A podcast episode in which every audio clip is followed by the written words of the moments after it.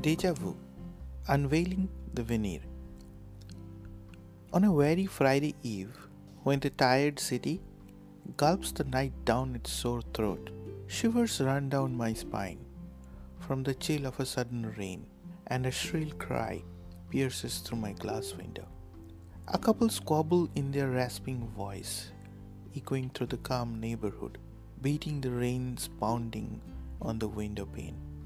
Intermittent sobbing and screaming cut through the silence like a knife. We have wounds to heal from, scream their way to be heard, face a tide of disillusionment as my neighbor's bickering dies down. I nestle in my cozy solitude. Everyone harbors demons beneath their poised veneer.